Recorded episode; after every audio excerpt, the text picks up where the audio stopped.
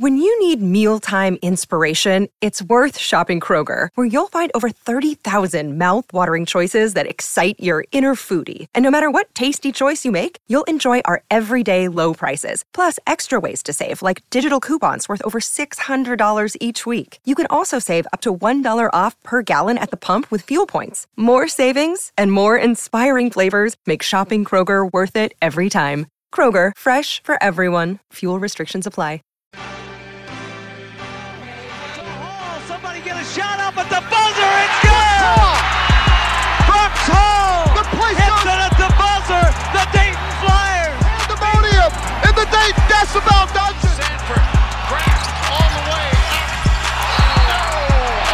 Great college basketball venues in the nation. UD Arena.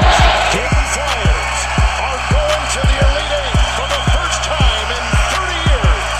Here comes Toppin again. Oh, it's Showtime Man time. It's showtime. The Dayton Flyers. This is Talking Out Loud, the number one podcast on the internet for Dayton Flyers basketball. Always wearing red and being loud. Here come the flyers. Hey, here come the flyers. Hey, here come the flyers. Hey, here come the flyers. Hey, here come the flyers. Hey, here come the flyers. And welcome back to the A10's number one podcast, Talking Out Loud, where we discuss all things Dayton Flyers basketball, whether we have taken two weeks off or not, and we have indeed taken two weeks off. We apologize, friends and family. And fans of the Flyer, I'm Sully. He's Drew. We're joined by a special guest that I'll bring on just momentarily because the Flyers are winners tonight. The final 72 54 at Amherst, completing a victory for the Flyers that gives them four in a row and seven in a row against the UMass Minutemen. It has been a one sided series since the end of the 2017 2018 series, and the Dayton Flyers have made it so. A dominating win from start to finish, one of the all time snoozers that I can remember in February, but a win is a win is a win, as they say. And the Flyers improved to 19 and 9 on the season, 11 and 4 in conference play, and are simply one measly win against George Mason away for making this a true two team race for the regular season title in a 10 play. Whether you're joining us on the podcast feed or 1410 ESPN radio, we welcome you in. Again, I'm your host, Sully. I've been doing this for a very long time, and I'm joined by my co host, Drew, who watched most of the action tonight between Dayton and UMass. And the takeaway, Drew, was that, um, boy, there just was not a whole lot to report. That was as routine as a win of a win as you get in February, Drew, if I do say Uh, so myself. Uh, it sure was. Dayton promptly starts the game up nine nothing, leads for the remainder of the game. UMass cuts it to two once, I believe, and then pretty much from that point on, it was cruise control for uh, DaRon Holmes and the Dayton Flyers. Like you called it, a snoozer. That's a good way to put it. And you know what? Those are my favorite kind of Dayton games to watch, brother.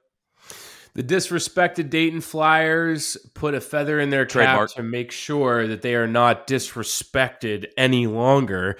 And we'll start the 45 minute show right there before we bring on our special guest. And frankly, it's because of the rhetoric that we've seen over the last two weeks. And I know how this type of rhetoric lays seeds in foundation to come and sprout into quotes like the one that I'm about to mention. But after the Dayton game this past Friday night at Loyola, Dayton beating the worst team in the league, we'll have to reference that a time or two during this discussion.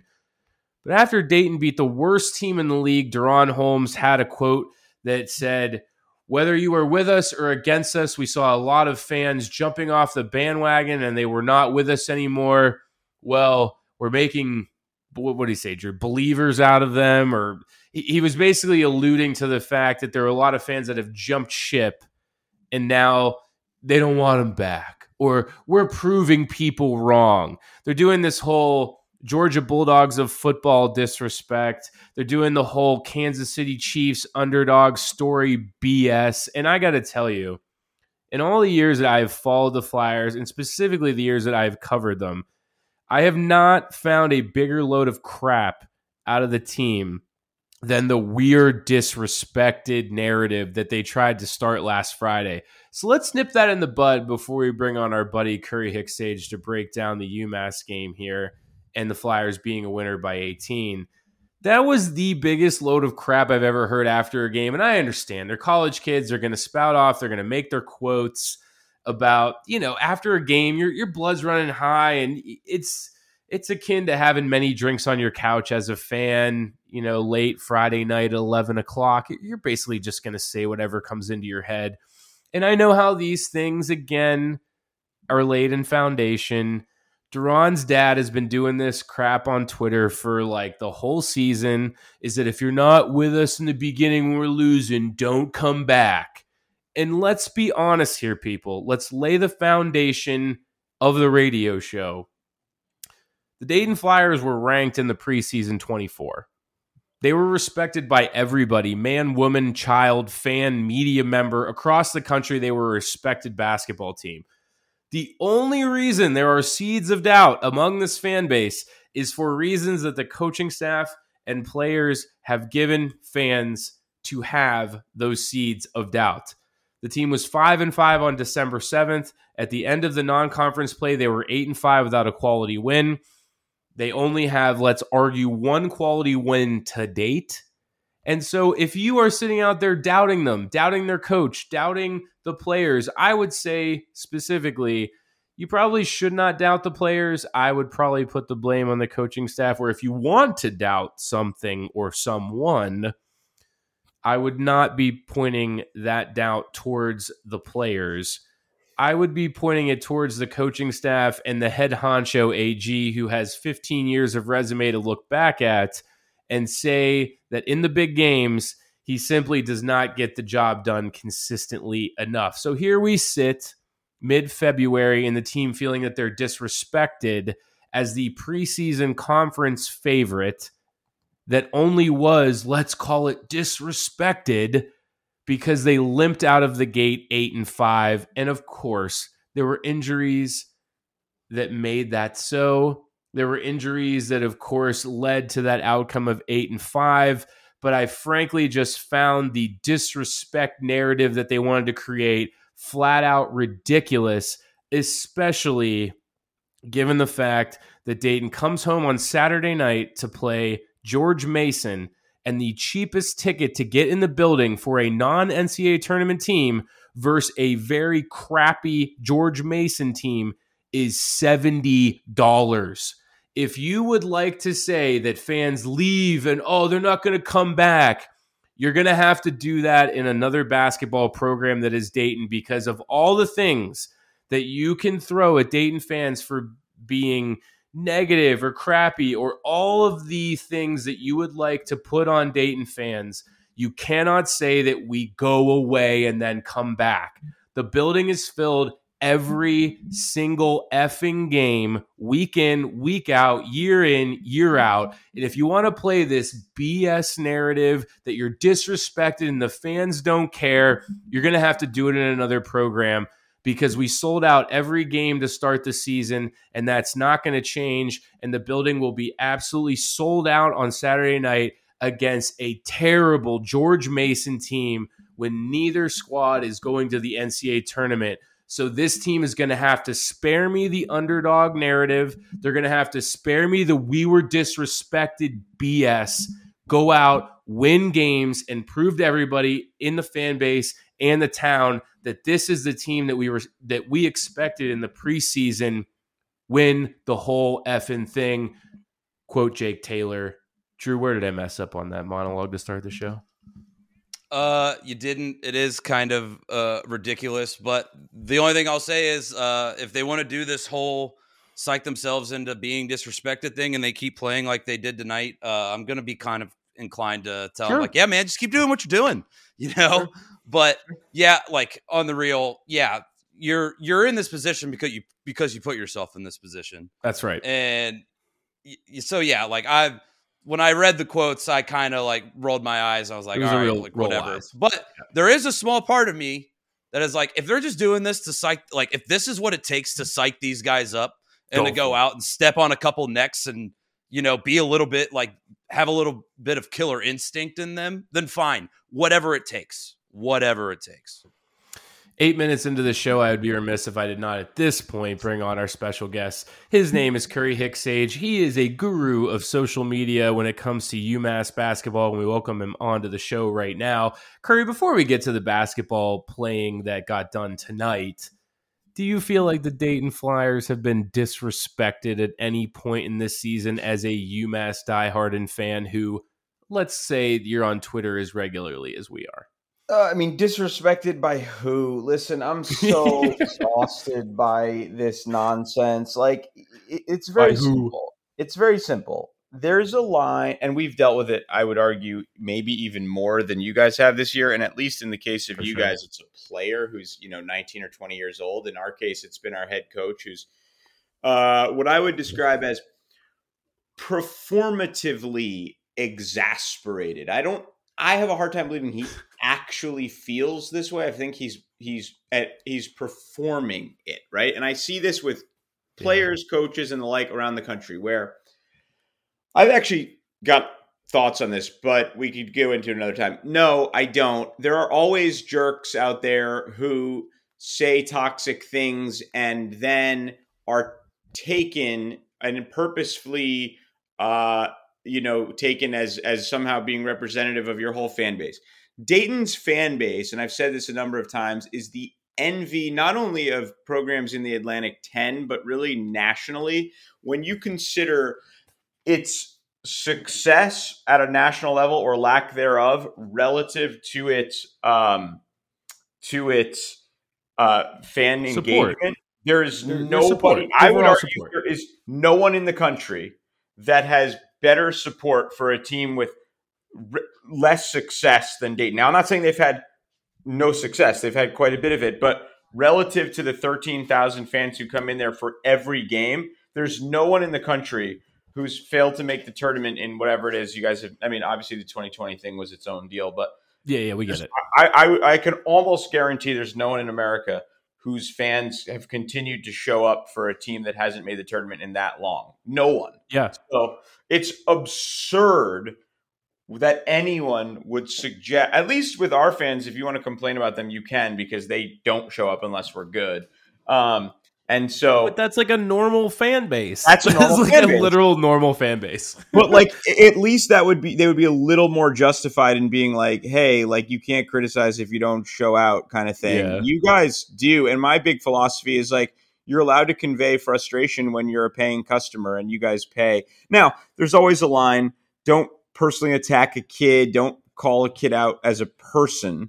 Um, but in terms of criticizing gameplay or coaching or you know substitution patterns that's a part of the deal. And none of this stuff exists. The 13,000 fans a game sort of thing does not exist in a universe where you're where you're not very passionate. And passion begets passion. Uh, passion begets like rhetoric that sometimes is a little you know a little hostile but it's not crossing the line and eh, you know i'm sure there are always a few and shame on them but for the most part you know you guys have a tremendous fan base and and the you're the envy of the rest of the country so any player on your team should feel mm. free to transfer elsewhere and they can see what it's what fan bases that do the same exact thing at places where they don't sell at every game actually look like Yeah, and that is the overarching point that I make to people. I mean, consistently, all the time. And right now, fans are using basically any argument to spark Anthony Grant debate. And, and I'm not here for it because, frankly, I don't need to be here for your opinion on Anthony Grant. Okay. If he gets it done this year in the A10 tournament, I'll still have my doubts, but I'll be ecstatic that we obviously win the A10 tournament. And if he doesn't, I saw this quote online from a St. Louis fan. Dayton will need to seriously examine the ROI of their basketball program. Now, we can put all this aside because it was a great win for Dayton tonight. Like we said, they dominated from start to finish, but we start the program there because this disrespected Dayton Flyers. I hate to say a narrative because that has political connotations, but if they really want to start this crap that they're disrespected, you guys gotta sleep in the bed you made.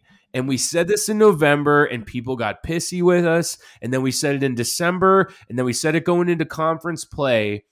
Dayton makes and breaks their entire season, just like every other program in the Atlantic 10 during the non con. And guess what? Now that you're outside of the bubble, now that you have no chance of playing onto the bubble, now that you're playing Q3 and Q4 games against Loyola Chicago in Massachusetts, those don't help you and they can't move the needle and you can't make a resume because you didn't lay that groundwork and make that bed in the non con. And I just don't know what it's going to take for people to understand that that's the landscape we live in.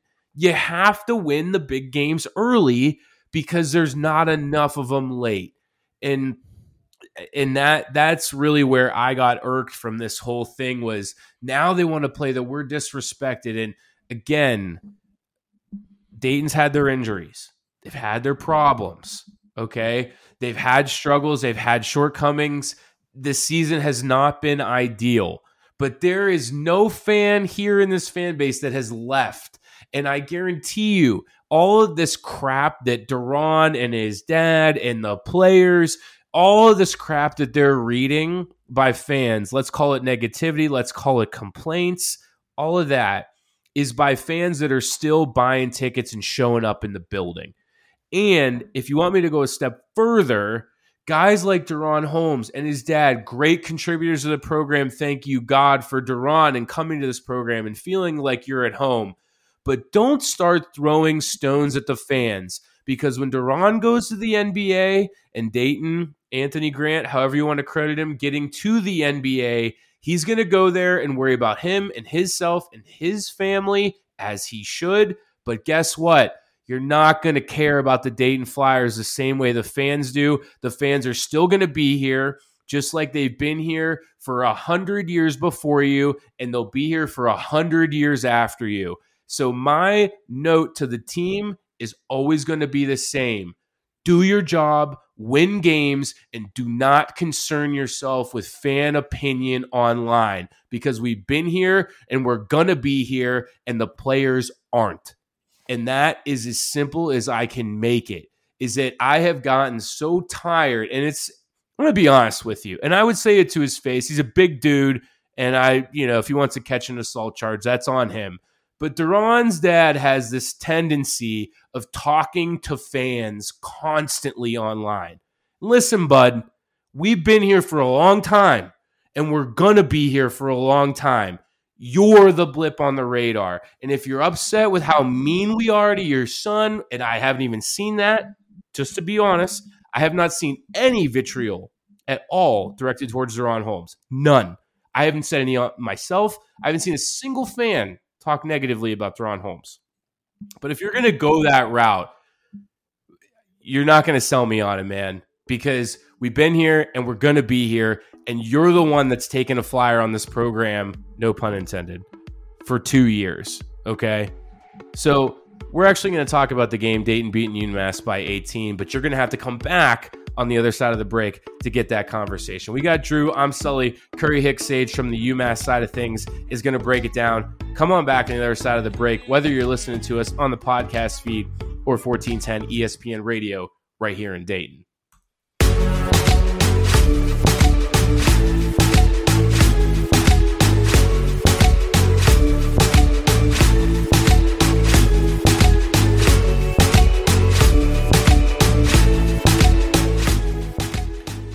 Welcome back in. This is Talking Out Loud. I'm Sully. He's Drew, and we're joined by Curry Hicks Cage. If you don't follow him, he's at Curry Hicks Cage. Did you guys ever come up with a name for your podcast, Curry? Yes, the UMass basketball podcast. Okay, Very so you just you, you stuck Love with it. that. Okay, you stuck with that. So stuck he it. does the We UMass basketball podcast. You can find him on Twitter. He does a Spaces on Twitter almost every game consistently. I think in the offseason you're doing them a lot there. But uh, the foremost expert online social media and for uh, UMass basketball, Curry Hicks Cage joining the program tonight to break down the carnage that we just saw. Dayton again, a winner 72 to 54. Whether you're listening to us on the podcast feed or 1410 ESPN radio in Dayton, this is the Talking Out Loud rapid reaction. Dayton improving to 19 and 9 at the expense of the UMass Minutemen. And it leads us to our first question of the second segment, specifically for Curry Hicks Cage. Curry, I would be remiss if I didn't ask you. We've been doing this now, I think me and you back and forth for a good four or five years now. And we're stalwarts in the uh, the A10 podcasting space. I think we've carved out um, our respectable niches um, that have been separate of of one another. But my question to you is my interest wanes as the season goes on and we are not a contender, a serious contender for an at large berth getting into the NCAA tournament. But that really hasn't been on the table for UMass for the last, let's call it seven or eight years now, since 2014, when you guys were last in the tournament with Derek Kellogg at the helm for you Flyer fans, who's now back on the staff, has done a full uh, 360, if you want to call it. But my question to you, Curry, is how do you guys keep doing it, man? How do you, you know, get yourself psyched up for UMass seasons, knowing that I, mean, I hate to call it, you know, being rude and saying like it's mediocrity, but no, you kind of know that's a perfect word for it. Well, that's yeah, a- I mean, you, you kind of know going into the season that UMass is going to be this middle of the road, maybe lower tier, tier Atlantic 10 program. But I got to be honest, man, you usually have as much, if not more, enthusiasm for your show than I do for what I do here and I find it wholly impressive. So enlighten the listeners, like what is it that keeps you ticking year in year out about UMass basketball? Boy, I think I think you'd you'd need a a really well compensated psychiatrist to to to tackle that, or a longer um, segment on the radio. I mean, for me, right? Like, look, I mean, I grew up in right next to Amherst, you know, a town or two over when Calipari was there, and you've got to understand, like Western Mass is not. I live in New York City now, but it's not Boston. It's pretty yeah. country and yeah. very pretty area actually, um, and rural. Yeah, you could say it's rural. I mean, you're not far from Springfield, which is kind of the Dayton of Massachusetts to an extent. That's fair. That's, a, that's, fair, that's yeah. 30, 35 minutes. The Hall of Fame is there but you know for uh, for me growing up as a kid like that was like an electric moment and i i just never got over it so you're kind of always chasing that high i will say this year to be fair whatever you think of frank martin he has um a certain you know whether fairly or not he has a certain national cachet and for sure he because of the nature of the transfer portal did, I think, inject uh, an immediate energy into the program, and they found a lot of extra money to pay him. And he put together what I will still maintain, despite tonight's outcome and really the bulk of conference play, a very good roster. It's sure. one that's been saddled with injuries. It's you know we could get into that. You know UMass's two leading scorers did not were, were unavailable tonight. One of whom has been out for the better part of six weeks. Uh, yep. One who just went out last week, Matt Cross, a Louisville transfer, who's really been the the heart and soul of the team. Um, so I would say like this year, our optimism to some extent was warranted based on our hot start. You know, we opened eight and two, beat Colorado, beat Murray State. You know, played pretty good basketball, and um, and then it's just really gone by the wayside in conference play. As for why I've been optimistic in past seasons, yeah, that's harder to explain. And uh, certainly last year, I think the only thing that kept me a little bit excited was the fact that, you know, McCall, who was let go, um, close friend of Anthony Grant's, by the way. Um, oh, yes. I, I had thought or hoped or deluded myself into believing that maybe because of the nature of the portal, some of the fifth year senior types he brought in might have been better than they ultimately were, and they were not. Uh, but this was the first year where I think I had, you know, a little bit of reason to actually have some enthusiasm, which was borne out for really the whole of non conference play and then quickly fell apart. Uh, and injuries are part of it, but that's hardly the whole story. Yeah, and and I you know, I certainly appreciate like your background and you know just being from the area and um Would you say that you're the college basketball version of like a Chicago Bulls fan at this point, where like you're pretty sure it'll never be as good as it it was in the past? Oh, for sure. That's that's a totally legit analogy. I didn't mean to cut you off, but but No, yeah, no, I mean, fair, yeah. I mean, like, I look, I, I always think that UMass from a just like, and we don't know what's going to happen with the with the A10, but I'm watching our, our women's team right now. That's 23 and four and 13 and one in the league. They're actually losing to SLU, but um, the point I, I mentioned that because they were way worse than our men's team for the last 20 years. I mean, like six, seven, eight wins a year, and you know they got a great, a really good coach, and you know there's no reason UMass with a really good coach can't be it consistently in the top six in this league. They just can't figure that part out, right? And so, you know, they're they're a step behind St. Louis, uh, VCU, and and Dayton.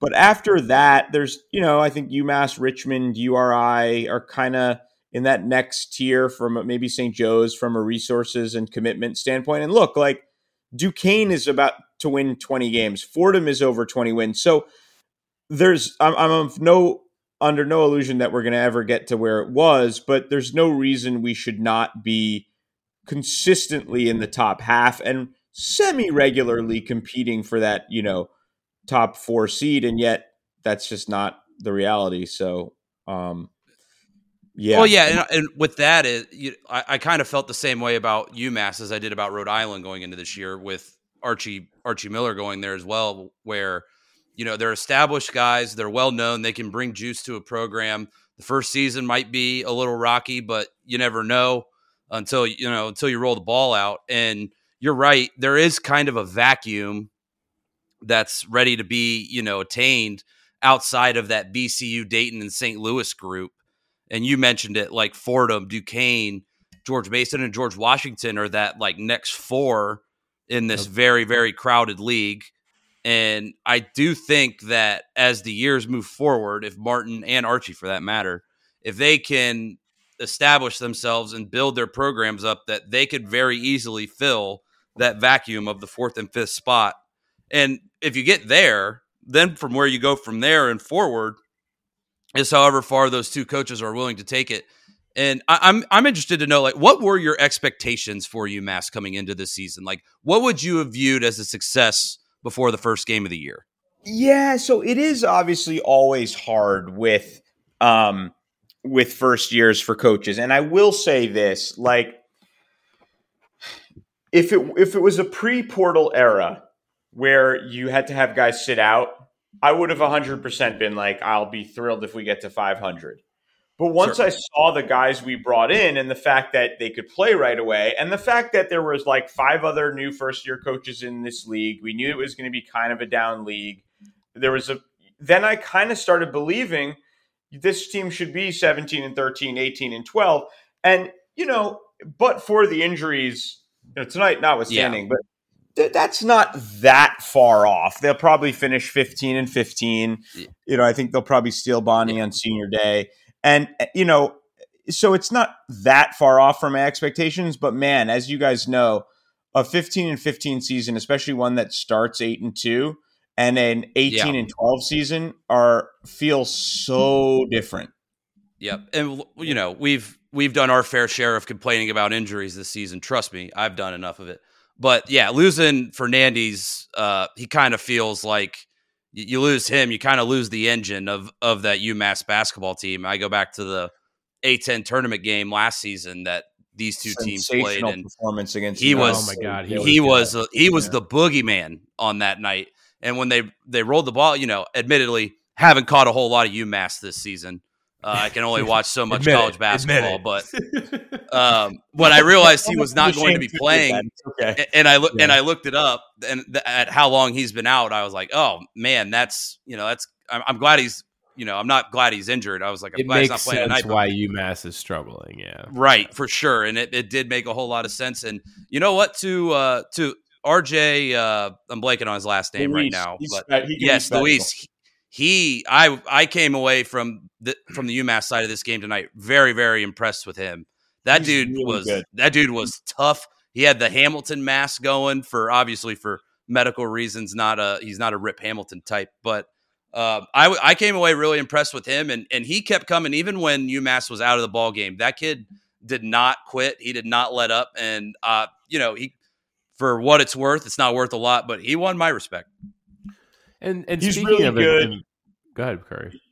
you know he's really good and and and like the reality is you know the noah narrative while real the truth is the biggest problem i think you saw tonight which has been emblematic of parts of our season is frank wants to play a kind of plodding old school style with two bigs wherever possible and we don't have a big who can dominate the paint like a holmes or even anything remotely close and so Yeah. when you don't have a big who's consistently getting you at least double figures every night, it's hard to run an offense through the paint. And I, I just think that Frank, there's a little bit of uh, you know square peg and round hole syndrome where he's tried to play a certain way that doesn't necessarily fit the personnel he has. And I think that that's been arguably more the story than Noah's loss. Other other because our freshman point guard, the kid Keon Thompson, was pretty good tonight. Um, and and you know Noah was terrific, and he you know obviously you guys have memories of that downright sensational play game where he almost single handedly willed UMass to a win against Dayton last year. But Yeah. the, the truth of the matter is UMass's struggles, I think, this year on the offensive side of the ball have come through the inability to to sort of dominate uh, the post offensively. Yeah, and and that's why um going into games past I you know me, I try to look at things as realistically as I possibly can. I try to take the fan glasses off. And there's some matchups where I'm like, yeah, you know what? Like I just don't know how we're going to fare tonight or man, I got a bad feeling about this for XYZ reasons. UMass just wasn't that way, man, because like you said, Frank likes to play this too big traditional, you know, one, two, three, four, five type of style. Like everybody have their position, you know, like on a traditional basket. He's old school. There's no other way to put it. He's old school, right? And teams that are going to play us without those two bigs, without a post presence, they're going to struggle unless they try to do something like Fordham did it last year. I think Loyola did it when they were at Dayton. They basically just try to get really physical down low and double the post as soon as the ball comes because, frankly, they don't have any other ideas. There's nothing else that they can do. And I thought tonight was kind of emblematic of that exact same point where you could tell pretty early on as long as Dayton's going to get the ball into the post, get Holmes's looks down low, this is going to be a pretty easy night for Dayton because I think you just said it right. They didn't really have anybody to play on Holmes, and I remember it at halftime. They went to the studio, and uh, you know Gary Parrish and them were talking, and they're like, "Well, Camara's only got one point. I think he had one point or three points at the half, something like that." And they're like, "Oh, you know, got to get him going." and I'm sitting there like, you know what? This is pretty. Um, th- this is I hate to use the word emblematic again because we're we're harping on it, but um, this it's something that a crew would say on TV that hasn't watched Dayton at all. Because frankly, when Holmes is getting the looks that he he did and he had in that first half, we don't need Camara to score. And if you look at all of his games early on in this year, or even in the last couple of weeks where he's like blown up and scored 20, it's because the other team is focused on Holmes and taking him out of the game. And I really don't think that was ever on the table for UMass because, frankly, you've seen them. They couldn't do it. There's no way that this UMass roster could take Holmes out of the game, right? No, I mean he's an NBA player, right? I, Yeah. In my opinion, Yeah. and I mean UMass had some solid bigs they threw at him. I thought Leveque getting that early foul that I thought was a charge was definitely, you know, it's you guys are going to win that game no matter what. But I thought that Yeah. did impact the flow of the game because Leveque is pretty athletic. He was an SEC center for three years. He started there. You know, I mean, he's a legit player. Um, but Holmes is the best player on the floor and he's going to get his points. And, you know, like ultimately, I thought UMass probably should have tried to extend the floor because you guys have such length that the only chance UMass had in tonight's game was when TJ Weeks hit those two threes kind of early on. Yeah. And Oh, when he um, got back within two, yeah. Yeah, and and that, and that was because UMass was able to stretch the floor a bit. Um, but after that, Right. you know, you guys settled down and you ran your offense really well. I mean, you also like so. the thing about Dayton is you take a lot of time on on possessions, as we know.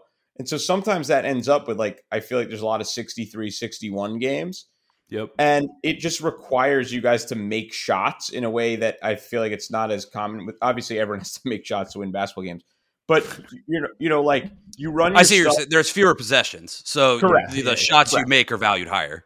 And so and so I thought tonight you guys made shots and once you do that, you're always pretty solid defensively. So once you do that, you're tough to come back on. It's not like Virginia or something, but you know, it's comparable in that once you take a commanding lead, it's a very difficult thing to uh, overcome. And then you Yeah, sort of on- started forcing stuff and really struggling. And on that point, Dayton from the three point line, not taken by DaRon Holmes or Toumani Camara, were eight of 16, 50%. So that That's- tracks. Right. And like that's probably not your every game situation, but you still win that game by 10, you know? Yep. Yeah. Yeah. And you can already tell right now that DaRon is starting to take a couple of those threes because uh, I'm sure he's heard from a couple NBA scouts that he's going to have to start taking a couple of those threes and making them. And uh, frankly, to end the segment, one of the things that I have been talking about with people online recently is the number one reason that DaRon is not going to come back next year. And if you're listening to this and you're like, oh, what, Sully? He's not going to come back? Like, DaRon is not coming back next year, 100%. And one of the reasons is he doesn't have a whole lot to accomplish in college basketball anymore because if he did come back, he's going to have to diversify his skill set. And you're already kind of seeing it. He's taking like one or two three pointers a game when they're open, but it's a very classic case of you're open because the other team wants you to be open. He's not comfortable taking those. He's not a good three point shooter. He's certainly no Obi Toppin from the perimeter, and those shots are going to continue to be open for DaRon Holmes. So, uh, interested to get Curry's uh, perspective on his first impressions of the Dayton team now that he has seen them up in person against his UMass Minutemen. But you're going to have to come back on the other side of the break to hear those opinions from him. I'm Sully, he is Drew, and Curry Hicks Cage from the UMass perspective joins us right here on Talking Out Loud. The rapid reaction Dayton 18 point winners 72 54 against the UMass Minutemen in Amherst. Come on back, whether you're listening to Talking Out Loud on the podcast feed or 1410 ESPN Radio in Dayton. This is the story of the one. As head of maintenance at a concert hall, he knows the show must always go on. That's why he works behind the scenes, ensuring every light is working, the HVAC is humming, and his facility shines. With Grainger's supplies and solutions for every challenge he faces, plus 24 7 customer support, his venue never misses a beat. Call clickgrainger.com or just stop by. Grainger, for the ones who get it done.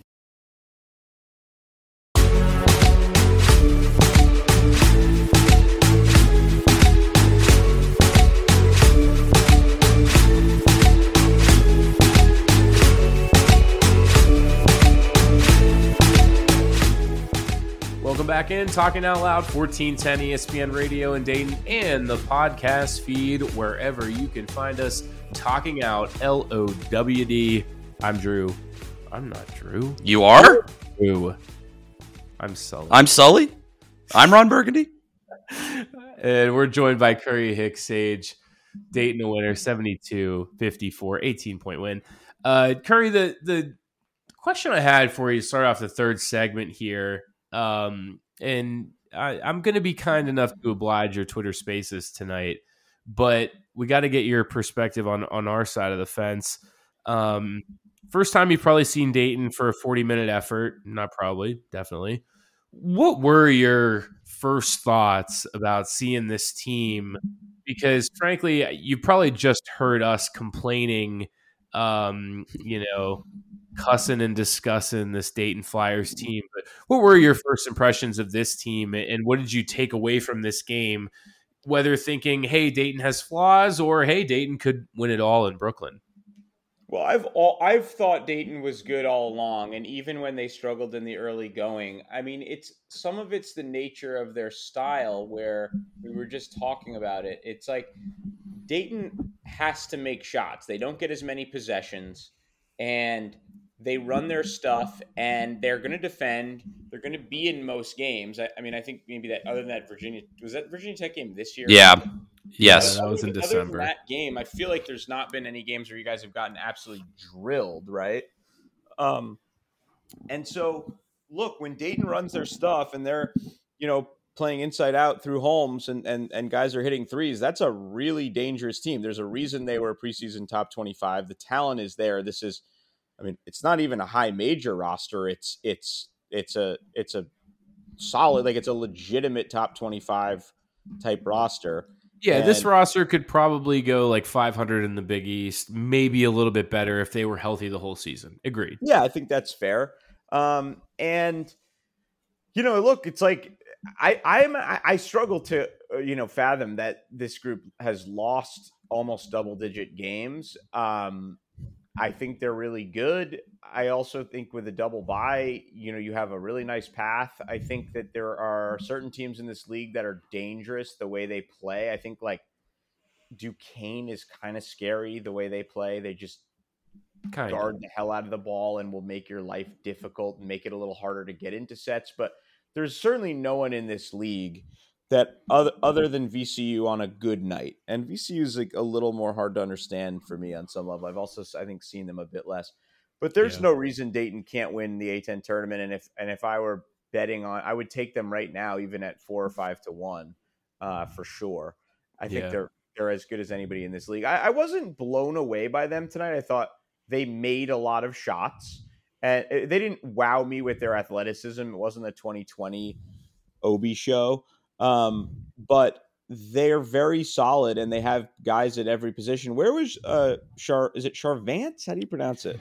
Sharavjamts, Mongolian Mike. That's how you pronounce Yes. his Where name. was? believe he was under the weather. Yeah, yeah, yeah.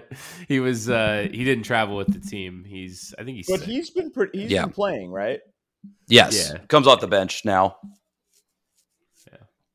Um, yeah, I mean, look, you guys have depth. You have all the pieces. You, there's no reason you shouldn't be able to stick around and, and win that uh, tournament. I, I'd probably take you over anybody. Um, but obviously, I haven't seen you on your bad nights since Virginia Tech, and I understand that you have them. So, Yeah. you know, that's kind of been a little bit the Anthony Grant story. I'm a little higher on him than you guys are. Understandably, you guys are, are much closer to that program, and the frustrations, you know, are are are real, uh, given given the resources you have and the and the fan commitment you put into it. But uh, but I I, think you guys will have just as good a shot as anybody, uh, and so I think there's a lot of season left, and I I think you'll win 20 games, and we'll see where it goes from here. Most certainly. No, I agree. Um, yeah, no, I, I you know, I, I like to get fan perspective because, you know, like you said, we harp on the same stuff, right? Like we talk about the same issues with Grant, and tonight isn't really one of those nights, eh, thankfully, because I, I think me and Drew, I'll speak for both of us, like we have gotten incredibly tired of the fan discourse and the debate over Anthony Grant. You know, it's I've been It- tired of it for an entire year. yeah, it's it's so tiresome, man, because the resume is there. It's like it would be like discussing the merits of a performance review of an employee and that you know we're all in the corporate world to some degree. And then you laying out all these things that they do well and then someone saying, "Well, here's their professional resume and it says something completely different." And then you have all those people that like continue to say, "Well, no, no, hold on. I did the performance review and and I think that everything's fine and I think he's a great guy and I had a meeting with him and he is just the best and oh, he's a good culture fit." And the same person sitting there going, "But what about the professional resume? What about that?" And then people just kind of sit there with blank stares on their faces or they make like these wild excuses. Well, this, that, and the other thing. It's like the resume just is what it is. Like I don't feel the need to discuss these things anymore because we're kind of in a position where we're all agreeing at this point in the season that Dayton has the tools and talent to win the A10 tournament, right? And now we're all getting healthy. You know, we, I keep saying we, I'm sorry. The team starts getting healthy. Everybody's getting healthy at Dayton. You know, they're starting to turn into the team that everybody expected them to be over the last couple of weeks here. So then you, you know, if, if they do stumble in the A10 tournament, it's like, well, where do you direct that vitriol? Where do you direct the blame? And unfortunately, Drew, it, you know, it's the head coach. Yep, it's the head coach, and it always will be in college athletics. You know, you can only go so far as to you know get mad at the college kids. It ultimately falls on the head honcho, and you know, like we said, I've I've Uh, my stance on Anthony Grant is well known. I think he's got the capabilities to get it done, and there are times where I question my thoughts on that. But you, you, you look at a game like tonight where Dayton came in, they took care of business, they got up, they they stayed up, they stepped on the neck when they needed to. It was never in doubt. So if we're gonna sit here on the show and you know get mad when those bad games roll around, it's only fair that when it, when it goes well, we get on this show, give give the coaches due, give the guys their due because tonight Absolutely. they did precisely what was what was asked of them. They won. They won going away, and they're starting to build momentum and peak at the right time for the situation that we're in. Because the situation is, as we've stated, is to win the Atlantic 10 tournament to go to the dance. And if they do that, and Anthony Grant does that, well, guess what? He gets a feather in his cap, another one, quite frankly. Yep. And he gets another feather in his cap that uh, some of these other coaches that we've had don't, and that is winning the Atlantic 10 tournament. So he's got a very good opportunity in front of him to kind of change, you know, for lack of a better word, the narrative around him when it comes to perce- sure perception. his perception within within our fan base and you know to a lesser degree the the national stage, but he's got an opportunity to do that. And if they take advantage of it and they find themselves inside the NCAA tournament, uh, you know what? I think teams would not be psyched to look at look at their name on Selection Sunday and see Dayton right next to them. I really don't.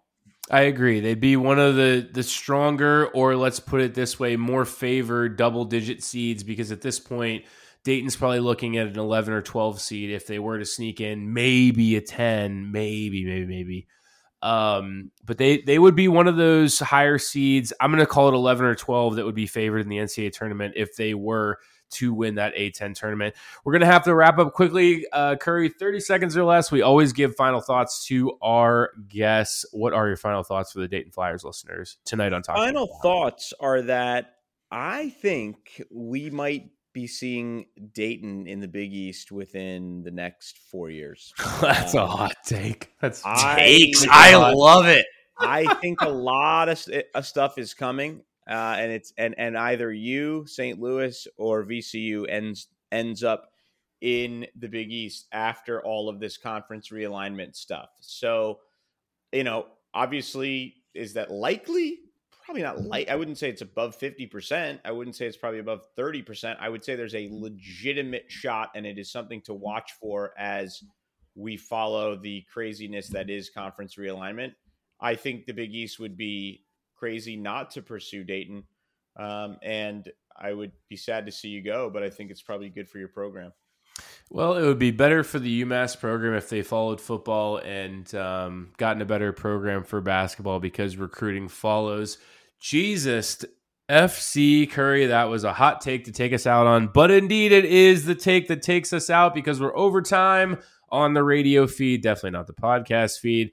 But if you have listened to us all the way to the end, we salute you and thank you for being around for the rapid reaction. Dayton, again, a winner 72 54 against the UMass Minutemen. They will be back in action Saturday night, 6 o'clock against the George Mason Patriots. And we will be live from Timothy's Bar and Grill at 4 o'clock p.m. Eastern, giving you the pregame show on 1410 ESPN Radio, which is where you're listening to us right now.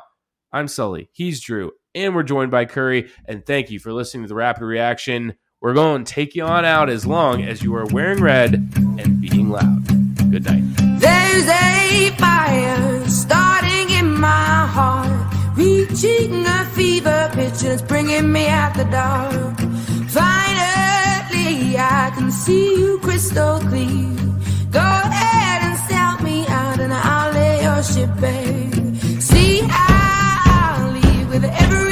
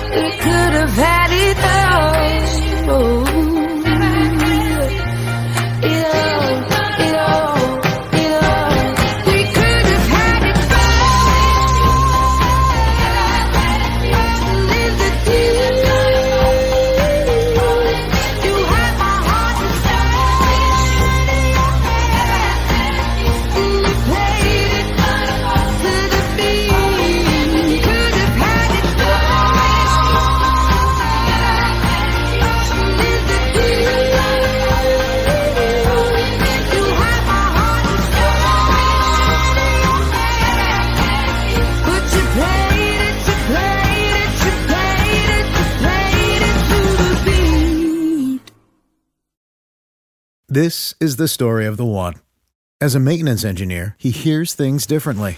To the untrained ear, everything on his shop floor might sound fine, but he can hear gears grinding or a belt slipping.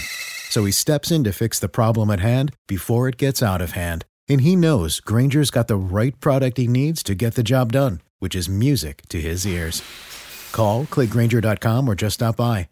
Grainger, for the ones who get it done. When you need mealtime inspiration, it's worth shopping Kroger, where you'll find over 30,000 mouthwatering choices that excite your inner foodie. And no matter what tasty choice you make, you'll enjoy our everyday low prices, plus extra ways to save, like digital coupons worth over $600 each week. You can also save up to $1 off per gallon at the pump with fuel points. More savings and more inspiring flavors make shopping Kroger worth it every time. Kroger, fresh for everyone. Fuel restrictions apply.